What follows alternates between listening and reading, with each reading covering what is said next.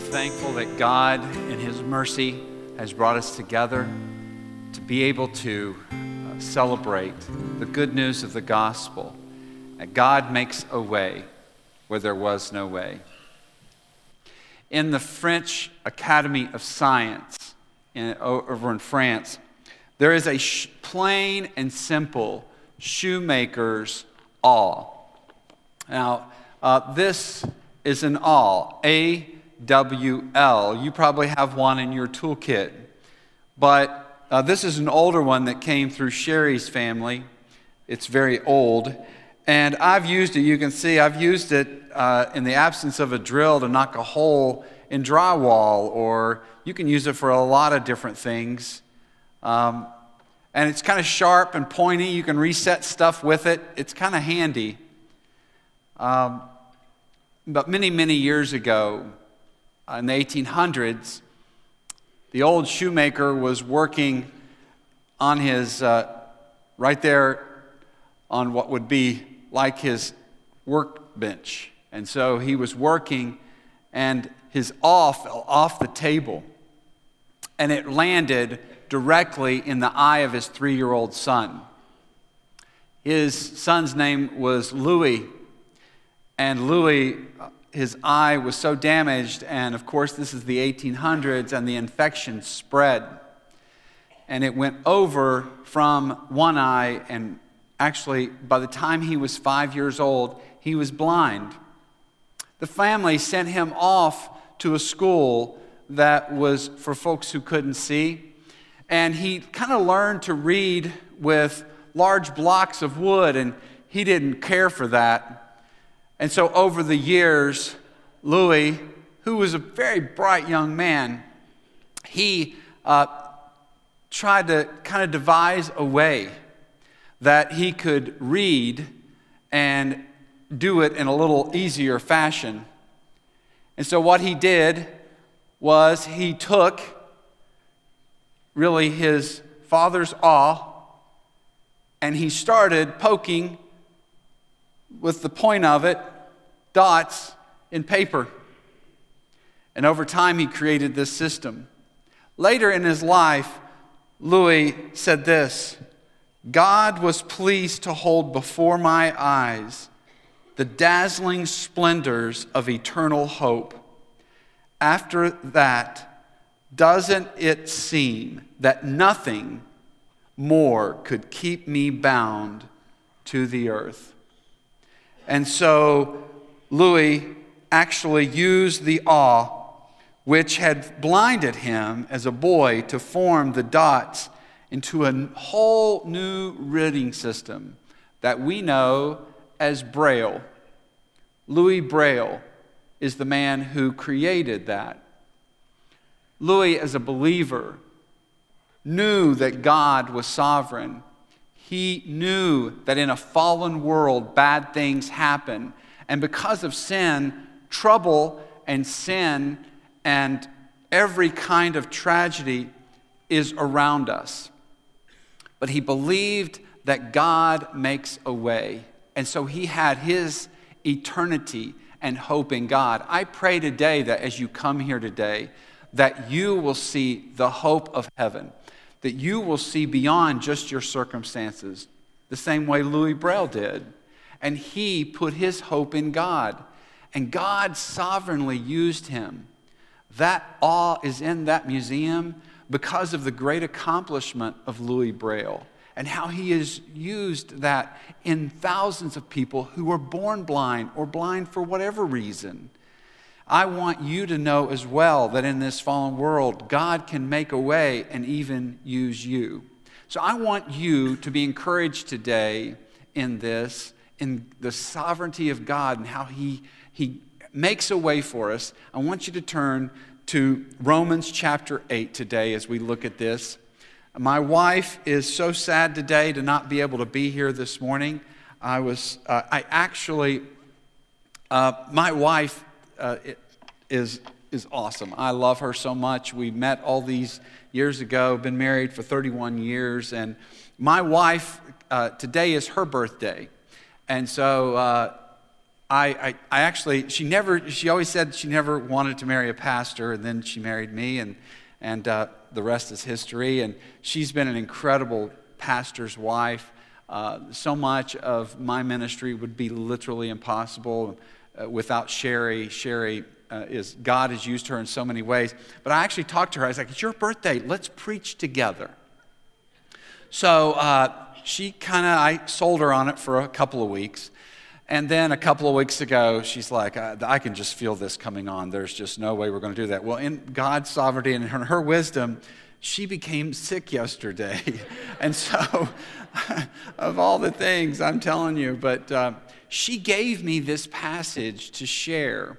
And, we, and I want to share it. I want to follow through on what we t- started in conversating about and sharing some of her heart in this. And I want to kind of encourage you uh, in it. Romans 8, we're going to start reading in verse 28 up. As we read Romans 8:28, all things God works for the good of those who love him, who have been called according to his purpose. For those he, whom he foreknew, he also predestined to be conformed to the image of his Son, in order that he might be the firstborn from many brothers. And those whom he predestined, he also called. And those whom he called, he also justified. And those whom he justified, he also glorified. What then shall we say to these things? If God is for us, who can be against us? He who did not spare his son, but gave him up for us all, how will he not also with him graciously give us all things? Who shall bring any charges against God's elect? It is God who justifies. Who is it that condemns? Christ Jesus is the one who died. More than that, who was raised, who is the first at the first hand of God, at the right hand of God, who indeed is interceding for us. Who shall separate us from the love of Christ? Shall tribulation or distress or persecution or famine or nakedness or danger or sword? As it is written, For your sake we are being killed all the day long. We are regarded as sheep to be slaughtered.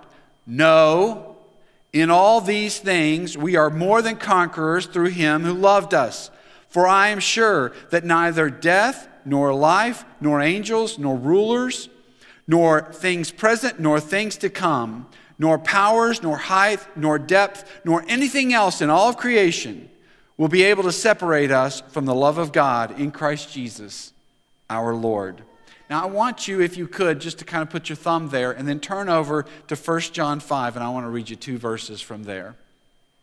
1 John chapter 5, verse 4 and 5. We're just going to read two verses here.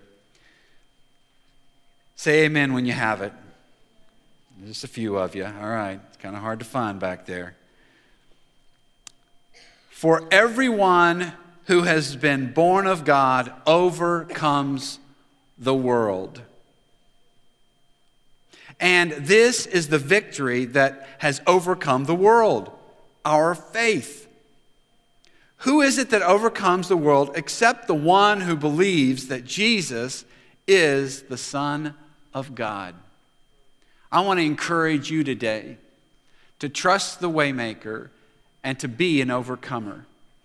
When you look at this passage in Romans 8, you see right there, right off the front, you know, it's a fairly well known passage. Verse 28, it's pretty known. All things work together for good to those who love him, who are who've been called according to his purpose. And we generally take this to mean that no matter how bad things are right now, they're going to work out in the very, at the very best in the very in the end, which usually means the way we want things to end up.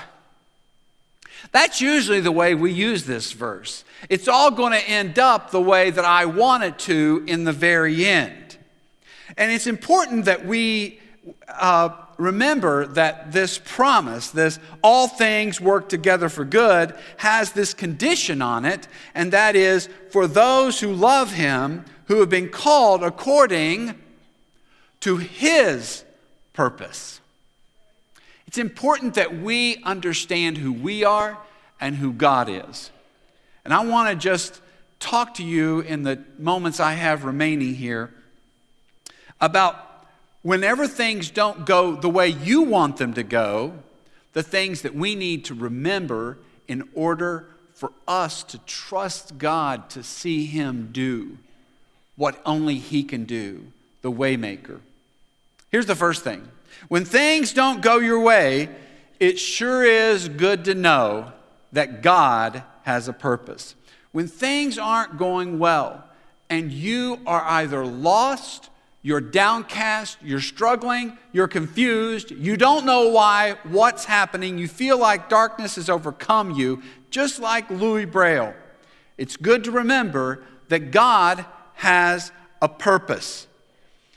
Some of us may have the mistaken idea that God's purpose is that we just be happy all the time. We assume that happiness is our right and our goal. But we have, you know, we, we've seen it differently. You know, you've kind of heard, uh, don't worry, be happy.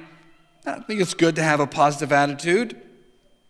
But God's ultimate goal is not our happiness. Others have made the mistaken idea that God's purpose for us is to be successful. So, what it is, whatever your de- definition of successful is, that's what you think. Maybe that's what God's purpose is for you. But according to this scripture we're reading here, in verse 29, for those God foreknew, he also predestined to be conformed to the likeness of his Son. God's purpose for your life is to be conformed to the image of his son. And I've talked to you about this historically. I've talked to you about your destiny is to be more like Jesus. Don't give up on that. Don't buy the lie uh, that you can't do it. Don't buy the deceptions that there are other better things. Your destiny is to become more like Jesus. That's the purpose of your life. When things don't go your way, remember God's purpose for your life. And it's important that you remember this.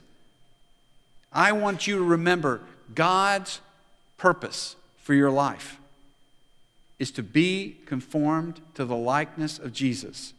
Here's the second thing when things don't go your way, it sure is good to know that God has a plan. Now, you might see your life right now and you think, well, there's no good nothing good that can come out of anything that's happening in my life right now.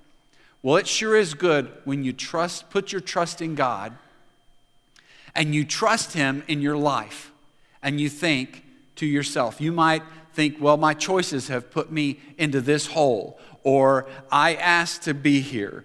Uh, I, I've, I've made some decisions that, that weren't good, or maybe life just circumstances, you're downtrodden or confused or tragedy around you, and you might be overwhelmed by that. It sure is good to know when you go through life that God has a plan. He has a plan not only ultimately of what's going to happen in this world, but He has a plan for your life as well. Verse 30 For those He predestined, He also called, and those He called, He also justified, and those He justified, He also glorified. Now, some argue that this verse uh, means that before the beginning of the world, that God chose certain people to receive the gift of salvation. And others say that God knew that, that who would and, and would not be saved, and, and, but it, it did not especially choose some and condemn others. And, and this verse, as uh, a lot of debating going on back and forth. But here's what I don't want you to lose this morning. However, all these arguments and the mystery of this passage, what is often overlooked, and we uh, what we do know for certain now, this passage, is that God has a plan of salvation. And it was settled before the foundation of the world. That's what you need to know. That God knows who will be saved and has a plan and a method and a design for fulfilling his purpose in them. And I want you to know today, and I've come here today to tell you that that's God's plan for your life. This salvation, the good news of the gospel, we're coming up on Christmas, that just at the right time, He sent His Son Jesus into the world to die for sinners, and all of us are sinners. And I say that because so many people argue about this passage and they have so many different uh, opinions about it, and there's a sense of kind of a uh, it doesn't really matter what I think. God's already chosen. That's not true. It, uh, it's like this for us this morning. If, if, if I said, hey, we're going to have a barbecue, all right, everybody's invited to the barbecue. Everybody would be invited to the barbecue. You know what I'm saying? But if I came down here and I said, now look, Luke, you got this straight? There's going to be a barbecue this afternoon at 5 o'clock. I really want you to be there. Did you hear what I was? You think you, I mean, I really want you to come. Bring Tiffany, bring the girls. Make sure you come to the barbecue. You got that? I really want you to come. Now, see, that some people might say, I, I, there was very specific invitation. Now, I invited everybody, but I went to Luke and I said, Now, listen, Luke, I want to make sure that you come. That's like this passage. This is this morning is your specific invitation that God's got a plan for your life. See, God, you even know from your hardwiring in your body, you know there's a God. You know, just from just opening your eyes at a sunset or seeing God at work, you know there's a God. But you have, you have this advantage that God, in His sovereignty, brought you even here to hear the Word of God, the plan that He has for you. You are getting the specific invitation this morning to heaven. I used the silly thing about a barbecue, but you have been given this invitation to the plan of God. You have heard who Jesus is. And so God's plan will bring you into full maturity, which gets into your purpose. You know what I'm saying? that it will bring you, and, and because it says God's purpose is to make us like Christ, God's plan will ensure that that goal is achieved in us. Proverbs 16 9 says this The human mind plans the way, but the Lord directs the steps. We can make plans until we're blue in the face, but it is God who really determines our course of life. And here's what I, am just trying to, I want to encourage you to join God in what He's doing in your life because God has a plan. It sure is good to know that God has a plan in the middle of the darkness. When your goals are frustrated, look to God's higher purpose, His plan. And when your plans are frustrated, look to God's higher plan. I was talking to my mom this past week. I did a flying trip down to Canova because she had a heart, she was having a heart um, procedure this past week. And there I was sitting and talking to my mom. And I was, I was talking to her uh, about this procedure, and she's pretty frustrated. She's not in good health and everything. And I, I kind of looked at her and I said, she was worried about this and that. And my mom, she, she's just kind of wired like that a little bit. And uh, I just kind of looked at her and I said, Mom, you know, no matter what happens in a hundred years from right now, it's not going to really matter at all. It's not. In God's scheme of things, you know what? The truth is, God's got a plan, and it's for eternity. You were created for eternity. God, it's good to know God's plan whenever you go through hard things. It's good to be reminded that God's got a purpose and God's got a plan. Here's the third thing when you think things aren't going your way and you're frustrated, it sure is good to know that God provides, that He's the one that provides. God will provide all the resources you need to endure the struggle, the suffering you face, no matter what it is. Look at the, the, the four questions in verse 31 through 34. If God is for us, who can be against us? Does your struggle involve an enemy, a person that's mocking you, at maybe at school or trouble at work or whatever it is? Somebody's against you. Remember, God provides. If God is for us, who can be against us? Verse 32 He who did not withhold his son, but also gave him up for us all, will he not give us everything else? Is your struggle maybe that you feel that you just can't go on anymore, that you just can't love, you know, there's no more love to give, or your patience has run dry, or God seems to be withholding from you what you need the most? Well, if God has given us His Son, He will not also give us everything else we need. Yes. Ephesians 3:20 says that God is able to accomplish abundantly more than we could ever ask or imagine. When things don't go your way, it's good to remember that God provides. When things don't go your way, it sure is good to know not only that God provides, but to know God's presence. It's good to know God's presence. When you have hardships or persecution, when we're penniless, when we're friendless, when we're hopeless, when we're loveless, it can feel like God has forsaken us. But verse 38, right there in the passage we read, assures that, that nothing, nothing can separate us from God's love. Death can't, life can't. The angels won't, and all the powers of hell itself cannot keep God's love away from you. Our fear for today, our worries about tomorrow, our whether it's maybe flying in the sky or the deepest emotions uh, you know that we have doing things whatever it is it'll be able to separate us from the love of god when things don't go your way remember god's presence in your life one thing Listen, listen. All the way back in the Old Testament, children of Israel brought out of Egypt. They come to Mount Sinai. God has delivered them. And they, here they are, and they're waiting at the base of the mountain. And right there, Moses goes up and he gets what? The Ten Commandments, the law. It's brought down. Well, there, there's idol worship. We'll talk more about that later. But then he then goes with them. What did they get at the mountain? They got their identity and they got his presence. His presence went with them.